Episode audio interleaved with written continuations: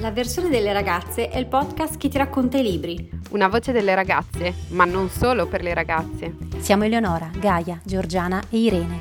E abbiamo creato questo spazio di dialogo per fare cultura, raccontarvi l'attualità secondo la nostra prospettiva e conversare con esperti. Riflessione, confronto, inclusione sono le nostre parole d'ordine. Che fate? Unite a noi?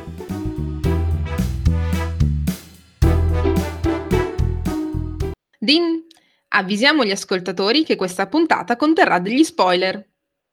A Milano con Luciano Bianciardi, alla scoperta della città romantica, è un libro di eh, Gaia Manzini ed è l'ultima uscita di Passaggi di Dogana, una collana di Giulio Perrone in cui vengono raccolti delle sorte di guide di viaggio da un punto di vista letterario, dove si incontrano sempre un protagonista e una città e vengono raccontati quindi i luoghi vissuti da questo protagonista letterario. Quest'ultima uscita ci è stata gentilmente omaggiata dalla casa editrice e eh, noi abbiamo abbiamo avuto la grande fortuna di leggere il libro in anteprima e parlarne con l'autrice stessa questo passaggio di dogana che abbiamo avuto l'opportunità di leggere è proprio su Milano e diciamo che eh, la vita della maggior parte di noi in qualche modo orbita attorno a Milano, anche se Geo è di Mantova, tutto sommato l'orbita di Milano si fa un po' sentire quasi in tutto il nord Italia, quindi sì, sicuramente per noi è stata un'esperienza anche più arricchente perché abbiamo visto i luoghi di una città che conosciamo bene attraverso però gli occhi di Luciano Bianciardi che l'ha, vis- l'ha vissuta diciamo tra 50 e 70 anni prima di quanto la stiamo, la stiamo vivendo noi. Quindi questo sicuramente ci ha dato l'opportunità di osservare che cosa insieme con il clima, eh, diciamo, so- sociale, politico, economico del nostro paese e in particolare che si respirava a Milano è cambiato da 70 anni a questa parte. E se effettivamente io personalmente ho trovato che molte cose siano effettivamente cambiate, ma perché la stessa storia si è evoluta, ho trovato anche delle cose che invece tutto sommato ho, ho, ho riconosciuto come familiari, anche se sono accadute in un tempo che a noi sembra mastodontico, anche se non sono poi così tanti anni. E in particolare la prima immagine che ti colpisce e ti accompagna un po' durante tutto il racconto di Manzini e che a me ha colpito particolarmente è l'idea di quel provinciale che a un certo punto va a Milano perché alla fine Milano in qualche modo ti attrae come una calamita vita perché è la città dove tutto succede, è la città dove se vuoi fare un certo tipo di lavoro ti viene da andare a cercare fortuna. E io per esempio che sono, sono nata in provincia, per me Milano ha avuto un po' la stessa visa attrattiva, no? Che è cominciata quando ho dovuto andare all'università e poi in qualche modo non si è più spezzata. E quindi secondo me la prima cosa interessante e ancora attuale è il rapporto che chi viene da fuori spesso sviluppa con Milano, che è una città appunto dalle mille opportunità, ma rischia alle volte di essere molto grande, molto caotica e quindi per certi versi anche un pochino più estraniante rispetto a una realtà di provincia che è evidentemente un pochino più chiusa e quindi ha tutti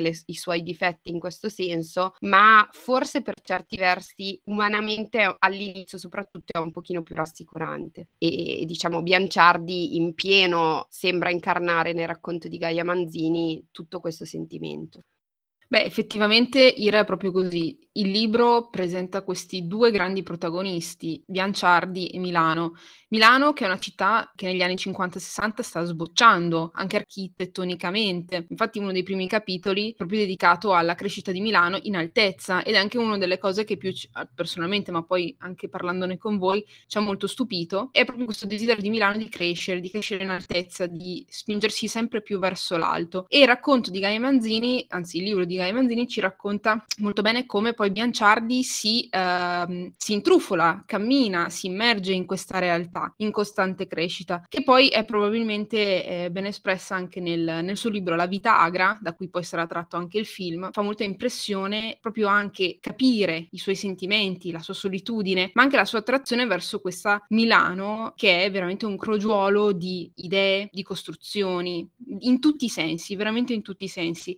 E credo che la cosa più bella siano proprio, è stata proprio la capacità di Gaia Manzini di presentarci non solo un protagonista, che è ovviamente Bianciardi, ma anche Milano. Diciamo, concordo con quello che ha detto Iris sulla distinzione città-provincia. Penso che questo libro sia abbastanza evocativo rispetto a questa simbologia e lo dico da ragazza cresciuta, e, cioè nata e cresciuta sempre in provincia, quindi mentre Ire parlava mi sono fatta la domanda, ma io come vivo la città? Che, che, ruolo ha la città Milano oltretutto, quindi vivo in provincia di Milano, quindi a maggior ragione stiamo parlando di Milano, che ruolo ha per me la città ne, all'interno della mia vita? Ed effettivamente è diverso. C'era una frase che ora ho ritrovato in diretta sul libro che mi ha fatto sorridere, ho sottolineato perché mh, mm, l'autrice dice Milano è sempre stata così anche dopo nei decenni successivi, c'è una tendenza del milanese a non vivere la casa, a uscire, a darsi appuntamento nei locali nonostante l'inclemenza di, di certi inverni, no? Mi ha fatto sorridere perché è, è una cosa che ho pensato in questi giorni dicendo fa un freddo cane, il mio ultimo pensiero è prendere e farmi il viaggio fino alla città per fare cosa? Socialità? Lavoro, a cosa associo io la città? Per esempio, nel mio particolare caso, per me è andare al lavoro, no? E quindi nella mia testa Milano può avere quel significato, no? Può averlo anche rispetto alla socialità, però capisco che dalla provincia sia sempre un po' diversa l'immagine della città, no? Che può essere vero, sì, cosa faccio? Chiedo alla gente di venire in aperta campagna a fare una cena o sono io che vado in un locale di Milano e, e vivo una realtà totalmente diversa, come può essere il ritmo delle serate milanesi? E questa è interessante perché è una domanda che forse non mi sono fatta durante la lettura, ma me la sono fatta in questo momento mentre vi ascoltavo ed è abbastanza evocativa, devo dire. Poi magari Ele che invece vive in città, quindi forse vive esattamente una realtà opposta, mi può, cioè come dire, è interessante magari fare questo confronto.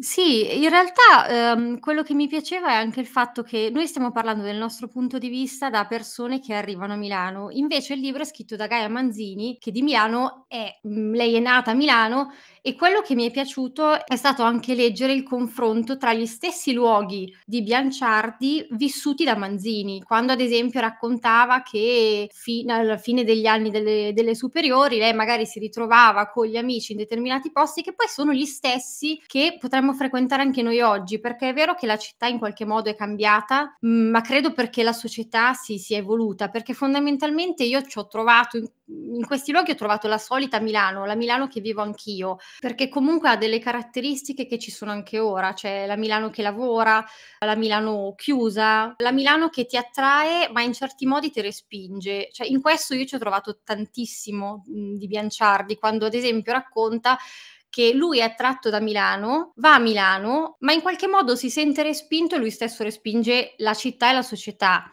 infatti mi ha colpito quando a un certo punto, dopo aver lavorato a Milano per tantissimi anni, aver cercato di conquistarsi un suo, dire, un suo pubblico, scrivere e lavorare a Milano, a un certo punto arriva all'apice del successo il Corriere della Sera, che è il salotto bene della Milano culturale, lo invita a lavorare, a collaborare collaborare con loro e lui rifiuta. Cioè, io trovo sempre che ci sia una sorta di vorrei, ho questa ambizione, però questa cosa non mi piace, allora mi tiro indietro. Cioè, io trovo che ci sia un rapporto di amore e odio di Bianciardi nei confronti di Milano che secondo me viene fuori in tantissime parti di questo libro e quindi della, della sua vita.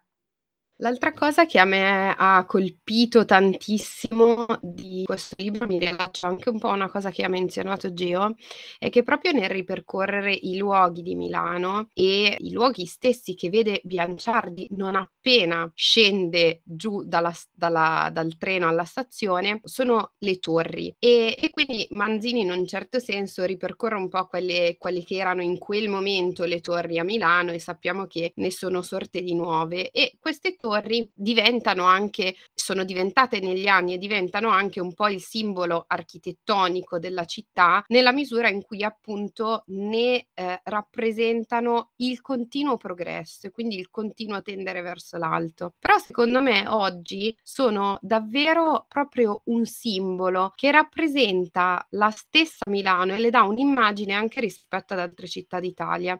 Io proprio in questi, insomma, in questi giorni, quando appunto mi capita di essere a Milano e di andare in giro, mi sono più volte ritrovata a pensare e a osservare che quello che di Milano si vede da ogni parte della città, perché svetta più in alto di tutto ormai, sono le torri di City Life, le famose tre torri. Se invece io penso a Torino, che è un'altra città in cui ho brevemente abitato e continuo a, a lavorare, quello che si vede da tutte le parti è la mole antonelliana. Quindi anche, diciamo, il contrasto no? tra la mole e le torri, quindi e, è lo stesso contrasto che c'è tra, tra Torino e Milano. Torino è rimasta una città un pochino più lenta, più sabauda, ma dove diciamo il progresso e le opportunità sono oggettivamente più lente che a Milano. Milano non a caso è rappresentata proprio da tre torri che sono i luoghi del lavoro, della produttività e della crescita in quel senso, di cui sicuramente Milano rappresenta oggi il simbolo in Italia e questo è innegabile. Ho iniziato a leggere questo libro dicendomi, ma sì, Milano da provinciale, cioè da, ripeto, da persona che vive in provincia, ma sì, Milano la conosco, inizialmente nomina dei luoghi di Milano che come diceva lei cambiano nel tempo, quindi un posto, sì, rimane, lo, rimane il posto vent'anni fa, ma poi cambia, si trasforma. E io ho fatto una scoperta di Milano abbastanza fulminante per me, cioè io non avevo idea che esistessero i bagni diurni a Porta Venezia, non ne avevo minimamente idea, cioè questo libro per me è stato illuminante anche perché mi ha fatto scoprire cose della mia città alla fine, perché veramente Milano posso reputarla veramente la mia città, la sento la mia città che non conoscevo minimamente. Quindi mi sono fermata a metà di quel capitolo e mi sono messa a fare ricerche sui bagni diurni, sconvolta perché non ero assolutamente a conoscenza. Lei ne cita due. uno è il bagno diurno che citavi tu in Porta Venezia, che credo che in questo momento sia aperto soltanto uh, durante le giornate del FAI Invece ce n'è uno facilmente visitabile, che è quello praticamente su Viale Vittorio Emanuele, poco dopo Piazza Duomo. Quello si vede anche da fuori perché c'è una scalinata e proprio dalla scalinata si vede albergo diurno. Quindi se volete scoprirlo facilmente, quello si può vedere, facile. Ci andrò. Beh, potrebbe essere anche una versione di Milano vista da Eleonora Scialo. Comunque è, è, comunque anche quella una cosa che io vorrei scoprire. No, comunque mi aggancio un attimo poi anche a quello che ha appena detto Gaia, cioè sul fatto di scoprire nuovi posti, sul fatto di... Eh, questo libro ci dà l'opportunità anche di scoprire dei posti di una città che o qualcuno conosce meglio o come me ad esempio conosco abbastanza poco. Ed effettivamente è Bianciardi, anche lui fa esperienza di una Milano che inizialmente non conosce, una città dove lui va e ci va con una, una certa rabbia, ci va con un motivo, proprio per quello che era successo precedentemente in una, nella, in una miniera in Maremma. Ma quello che a me ha colpito particolarmente del racconto di, di Manzini è la capacità che lei ha di raccontarci l'amore e l'odio che Bianciardi prova nei confronti della città.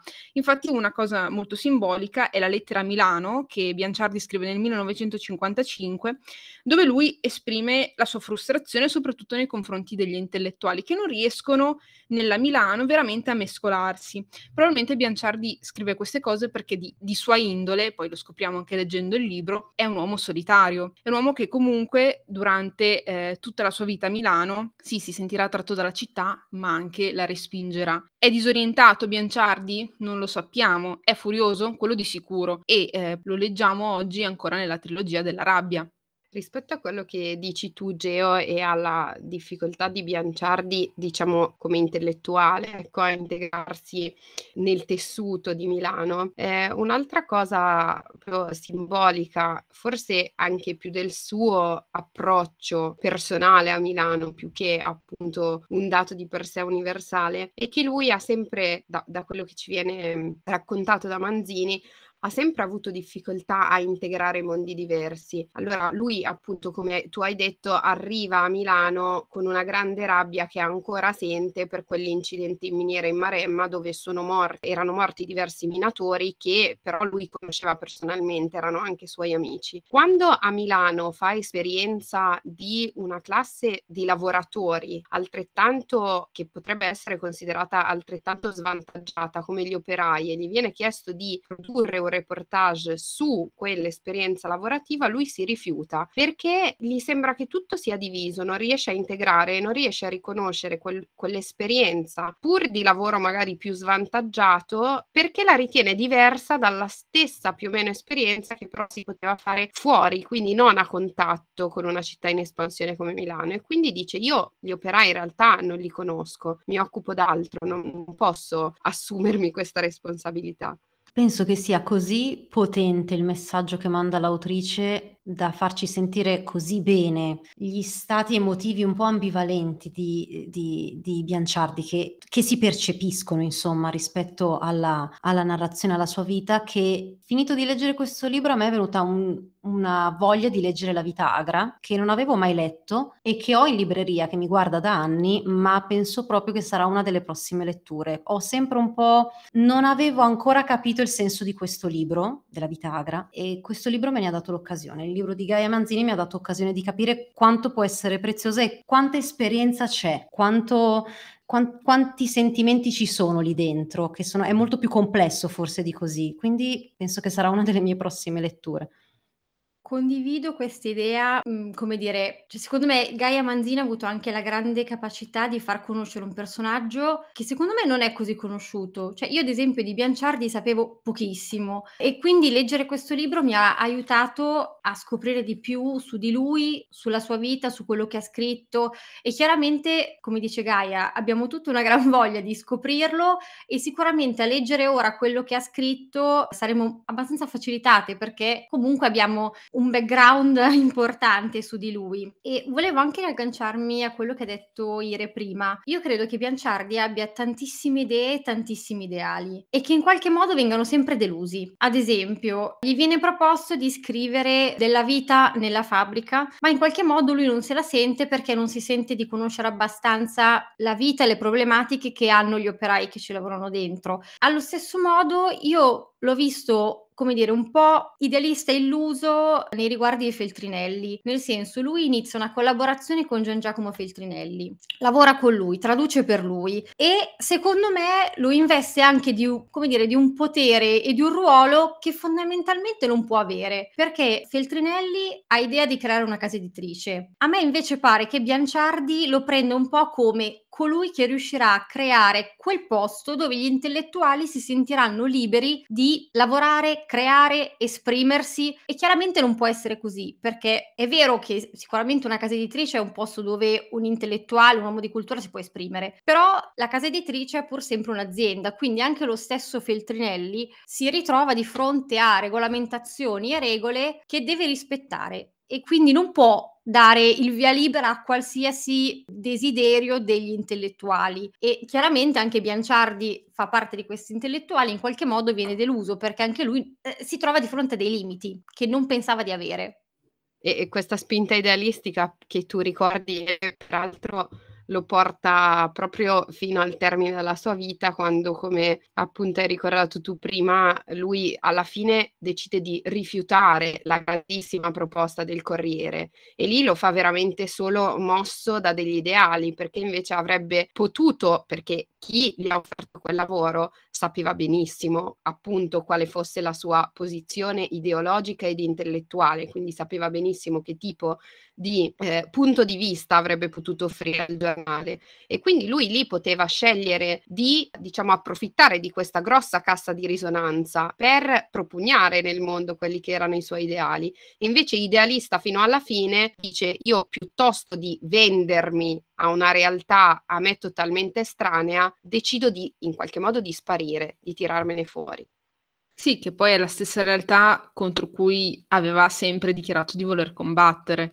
No, io poi volevo aggiungere a quello che avete detto te, Ire e te, Ele, eh, anche il fatto che lui ha sempre dimostrato quello che avete raccontato proprio nel suo modo di fare. C'era un lavoratore estremamente dedito a quello che faceva, traduceva tantissimi libri all'anno, come poi abbiamo letto sia nel libro, poi come ci ha raccontato Manzini nell'intervista. Cioè era veramente immerso in quello che faceva, e però lo faceva per proprio degli ideali.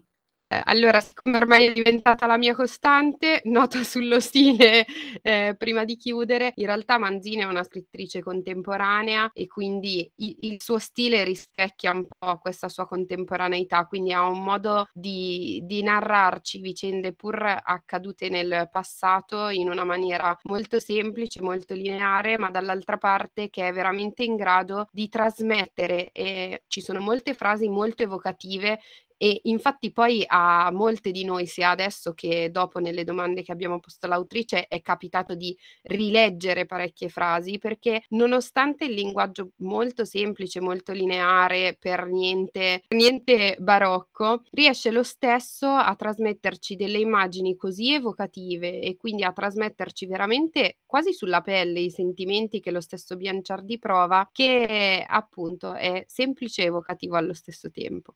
Faccio un'aggiunta di stile. Io Manzini l'ho trovata milanese, cioè concreta, perché è sempre concreta, con qualche risvolto poetico. Io la città la vedo così, quindi secondo me lei è perfetta, l'ha inquadrata in tutto.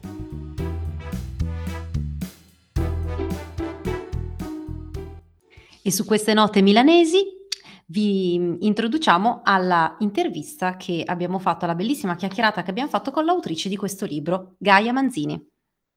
Nel primo capitolo del libro scrivi: A Milano mancano i belvedere, nel senso che Milano ha nostalgia di un belvedere. Quando abitavo in via Correggio, nella zona nord-ovest della città, alcune mattine capitava che il cielo non fosse lattiginoso come al solito.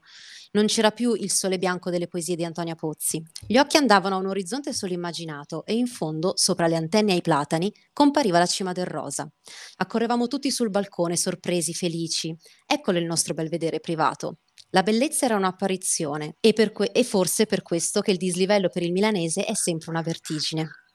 Questa frase per me è stata molto evocativa e mi ha fatto fare una riflessione. È vero, sì, a Milano mancano quelle eh, strutture rialzate panoramiche verso l'esterno, di modo da offrire una visuale gradevole al visitatore. È una città dalla quale non si, asser- non si osserva il mondo dal suo interno, ma si fa osservare dall'esterno. Milano è stata ed è tuttora in realtà per molte persone la visuale gradevole dal loro personale belvedere, dal loro balcone.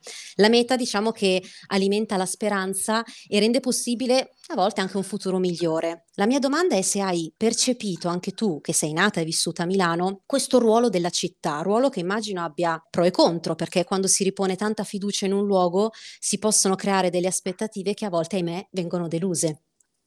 Allora, Milano è la città del lavoro, è sempre stata la città del lavoro, ma questo non dal boom economico, dal fatto che comunque a Milano è nata uh, la borghesia illuminata e illuminista che basa la sua etica quotidiana sul lavoro e quindi è una cosa che c'è da secoli ed è consustanziale alla città. E questo eh, in qualche modo ha attratto anche Luciano Bianciardi. Luciano Bianciardi è venuto a Milano per lavorare, è venuto a Milano nel 1954 chiamato da Gian Giacomo Feltrinelli per partecipare alla sua nuova iniziativa, cioè la grande casa editrice Feltrinelli, che nasceva in quel momento. Però lì c'è stato in quegli anni un vero e proprio movimento di lavoratori e anche di intellettuali, arrivavano tutti da altre parti d'Italia e confluivano a Milano. Perché? Perché succedeva in quel momento eh, la città, ma tutto il paese stava decollando, no? Ci sarebbe stato da lì a pochissimo, tra il 58 e il 63, il grande boom economico, quindi questo voleva dire che a Milano nasceva tutto in quel momento, nascevano appunto le nuove case editrici, nascevano nuove iniziative eh, editoriali, giornalistiche, c'era l'industria, c'erano nuovi uffici, c'era il terziario, cioè c'erano eh, anche una classe lavoratrice che prima non era così definita, no? il famoso terziario, i colletti bianchi, poi dopo il terziario avanzato. Eh, Milano è ancora così?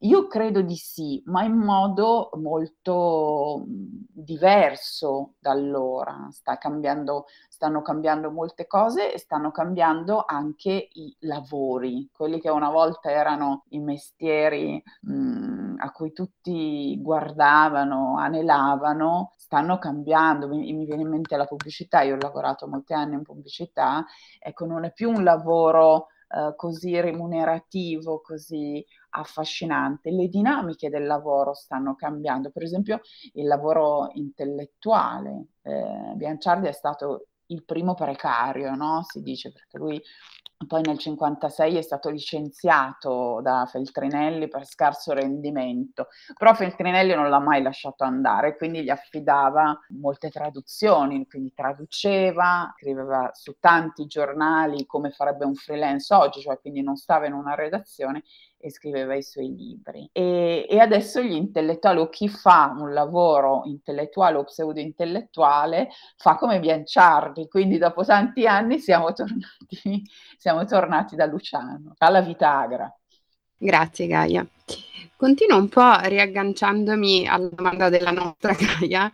L'impressione che appunto abbiamo di Milano è che è una città sicuramente di immigrazione, è una città in un certo senso di belvederi privati, sicuramente di opportunità. Tutto è efficiente, ci sono molti stimoli e tutto pare funzionare meglio che altrove. E tu, appunto, ricollegandomi a quello che hai detto, tu stessa scrivi, ma poi si sa com'è fatta Milano, tutto diventa professione. Oppure raccontando della storia del bordello Chiaravalle e delle, della registrazione delle ragazze all'ingresso, racconti che a Milano la contabilità era fondamentale anche in fatto di amore e i romantici si adattavano anche a questo. Proprio per questo, ed è un po' l'altra faccia della medaglia, sembra, Milano sembra però spesso un luogo arido, a tratti respingente, come lo è stato per lo stesso Bianciardi, che è appunto la figura tramite la quale tu tratteggi un pezzo di storia della città stessa. In più passaggi anche tu descrivi Milano un pochino in questo senso, sotto quest'aura. Dici, Milano ti supera sempre, non si ferma a guardarti, non si appassiona nemmeno se sei bravo. È mossa da curiosità, da timida ammirazione, ma poi si dimentica di te. Ha troppo da fare, troppo da correre. Milano che ti stimola, ti fa girare intorno, ti mette in pista, è avara, ti riconsegna poco tra le mani. Milano cambia in continuazione, si rinnova e tradisce se stessa, non si cura di te, non ti sente, non ti vede, si muove e basta. Dentro Milano c'è questo paradosso, è una città che respinge, respinge perché ti offre un divertimento standardizzato, perché è troppo cara e perché le persone si fermano raramente a fare due chiacchiere per strada. Però respingendosti ti tiene con sé, corteggia la tua solitudine. Insomma, a Milano la gente corre dappertutto, ma per arrivare dove si chiedeva Bianciardi stesso. Secondo te, che tra l'altro mi pare di aver capito hai sperimentato la vita in due città molto diverse sotto questo punto di vista, eh, quindi Milano e Roma, giusto per parlare dell'Italia.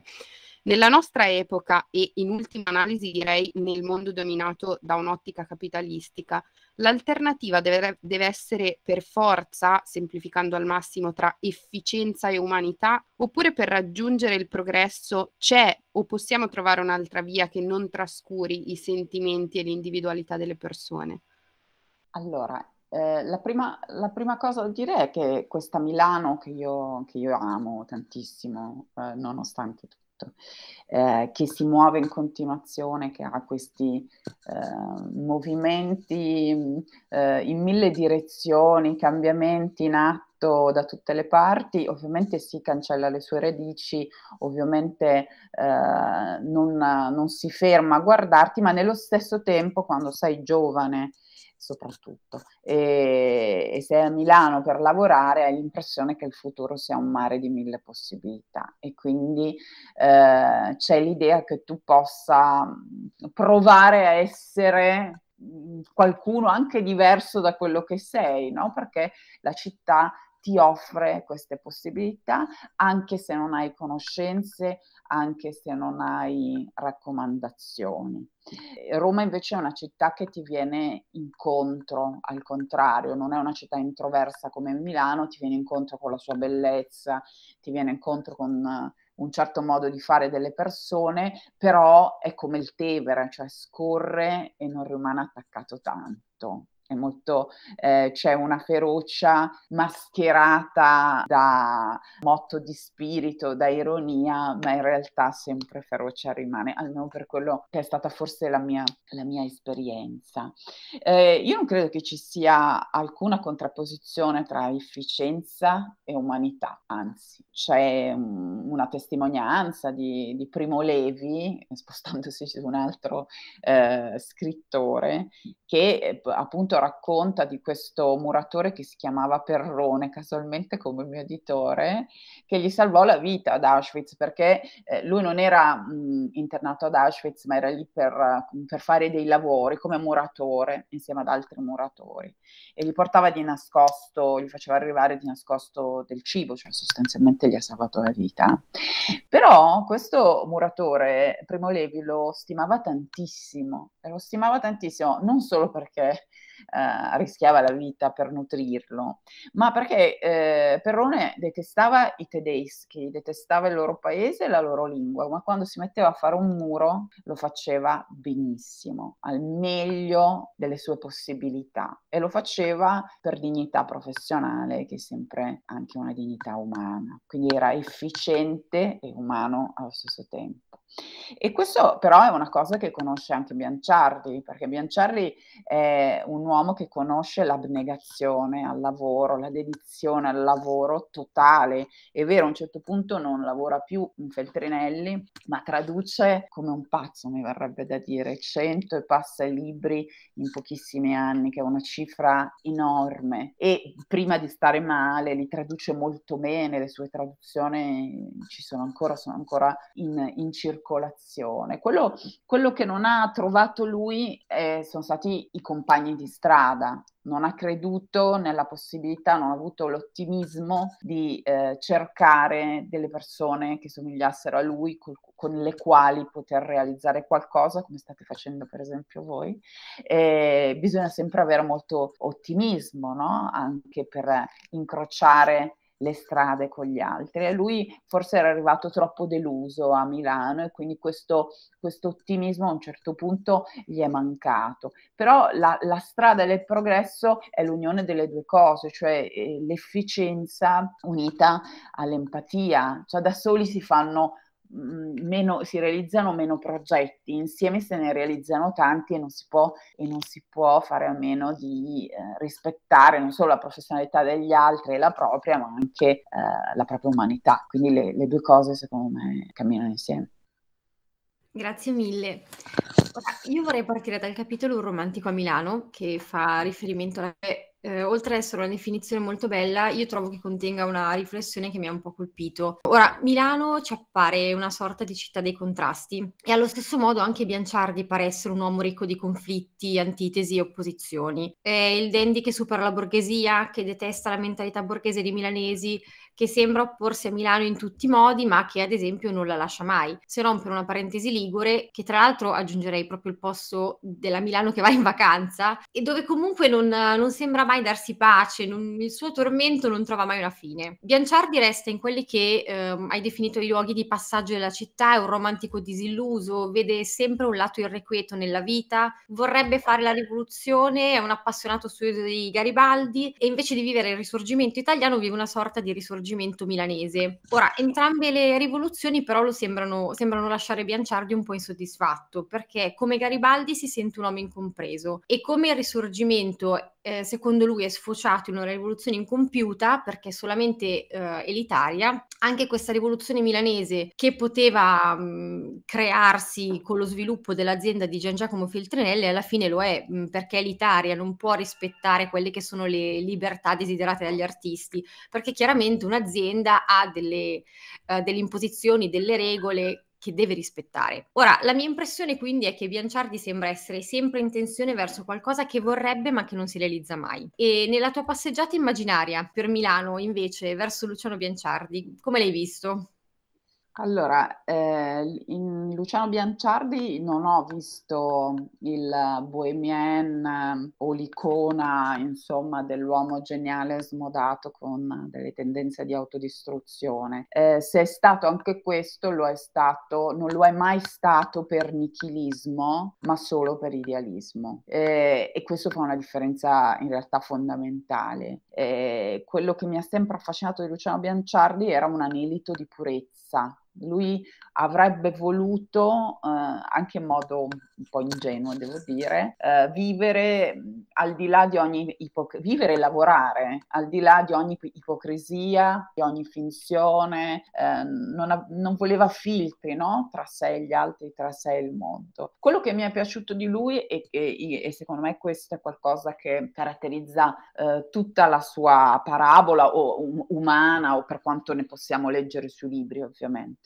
è eh, l'amore per gli umili, umili intesi come le persone che eh, non hanno ibris, quindi non hanno, mh, mm, che sono, stanno ben attaccate al terreno sul quale camminano, e però gli umili incantati dalla conoscenza. I primi erano i minatori, i minatori della sua terra, con i quali lui si identificava in maniera paradossale, perché Bianciardi è un normalista, ha fatto la normale di Pisa, era un uomo coltissimo, era il direttore della biblioteca kelliana, insomma, era un intellettuale e un erudito di provincia, però aveva sempre inteso il suo lavoro intellettuale come impegno civile. Questa è una cosa che manca un po', secondo me, oggi come oggi.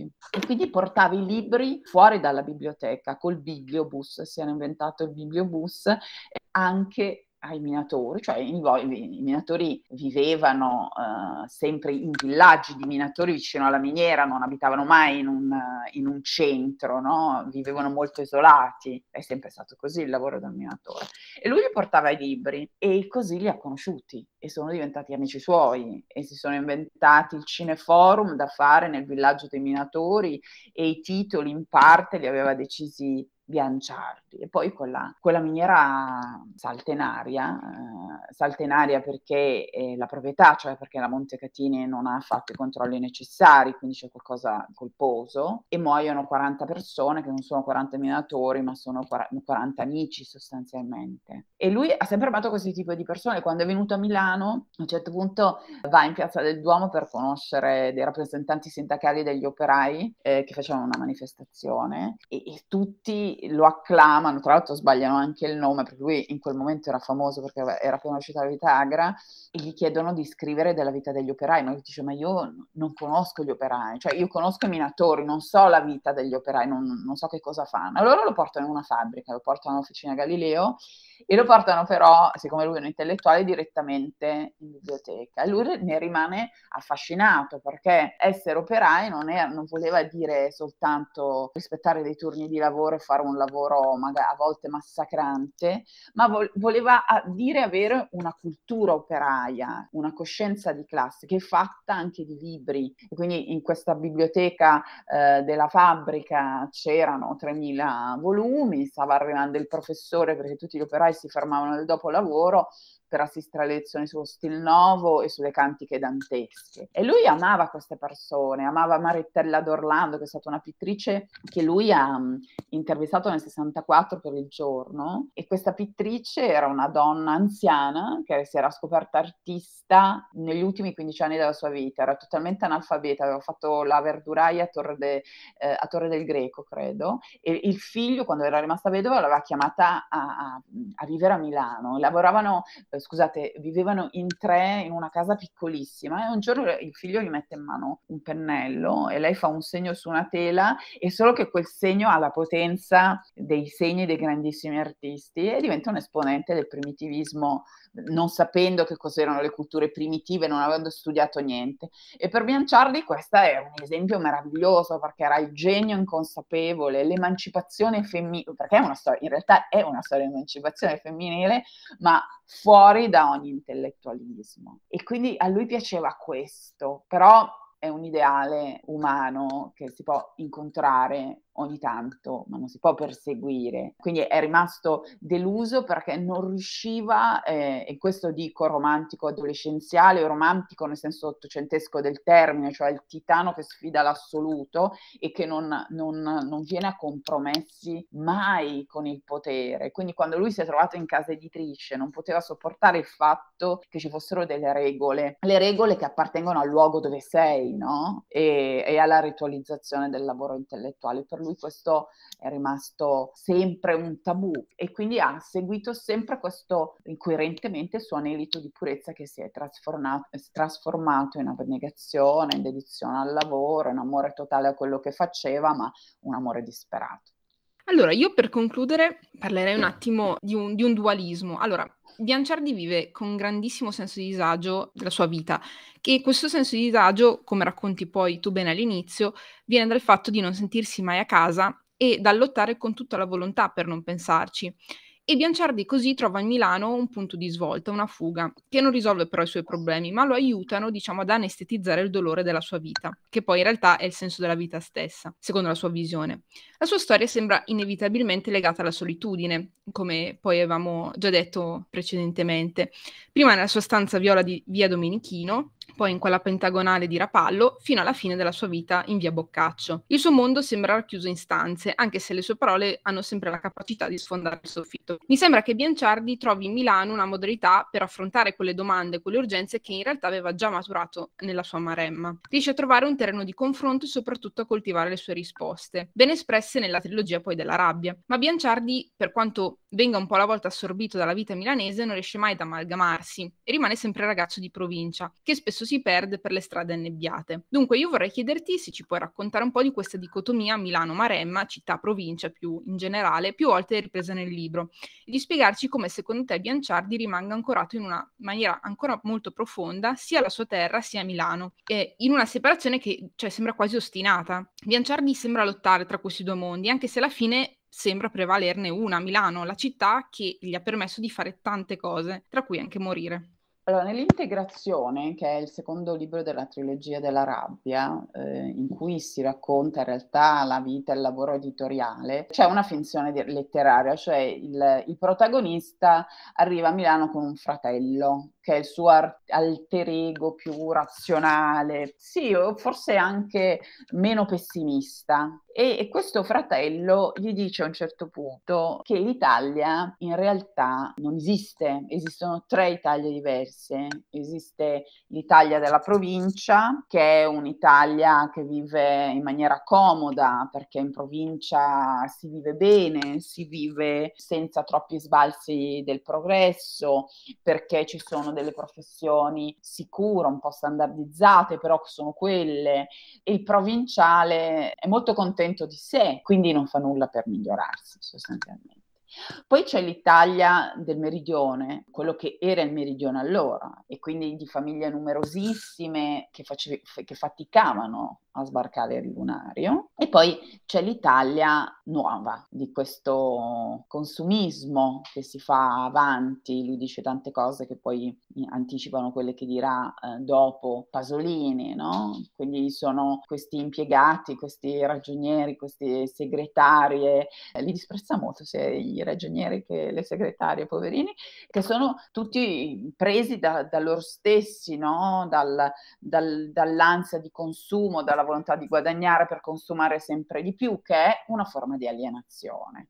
E infatti questo fratello gli dice: Se tu è come se fossimo a Matera, come se fossimo in Lucania, che è un luogo arretrato, allora lo era moltissimo, perché è, è sempre arretratezza. Là magari stanno male perché gli manca, non so, l'acqua corrente o, o, o la corrente elettrica, eh, invece qua stanno male perché basta guardarli in faccia, no? Perché vivono in realtà in un isolamento consumista. Allora noi abbiamo l'occasione di fare qualcosa per queste Italia, di ricucirle insieme grazie alla nuova iniziativa Feltrinelli. Cioè c'è, eh, come dire, l'ideale fallimentare però che la cultura possa in qualche modo, e la diffusione della cultura, dunque l'editoria, in qualche modo unire queste Italie eh, così separate. Quando Bianciardi a un certo punto, dopo che ha avuto molto successo, va a vivere a Rapallo, dunque torna in provincia, che non è casa sua, ma un'altra, però insomma poca, poco fa la differenza,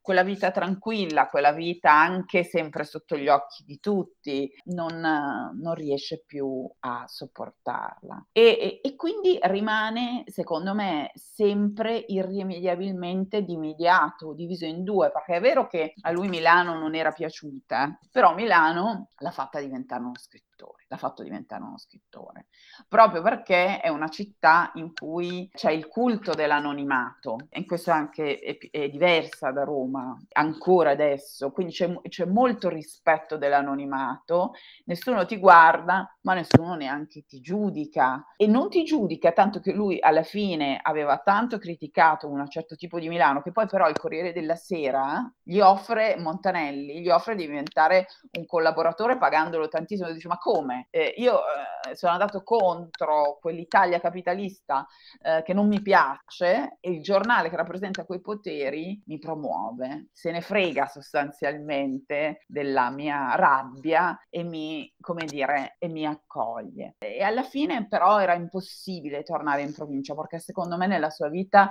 erano successe troppe cose e quindi alla fine, da ultimo, ha scelto di ritornare a Milano, che era la città eh, che aveva accolto la sua rabbia e quindi probabilmente avrebbe accolto anche la sua disperazione.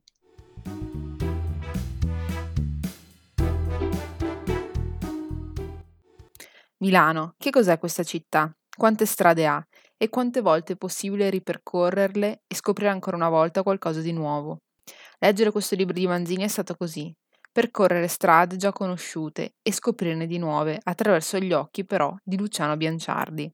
Gli occhi di uno scrittore che ha saputo trovare in Milano un mondo fatto di progresso, lavoro, palazzi in costruzione, ma soprattutto possibilità.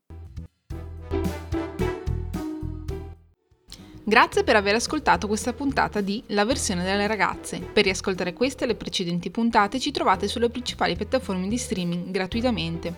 Se ascoltando questo podcast vi sono sorte domande o curiosità, scriveteci alla nostra mail info chiocciola la versione delle ragazze.com. Ciao, alla prossima!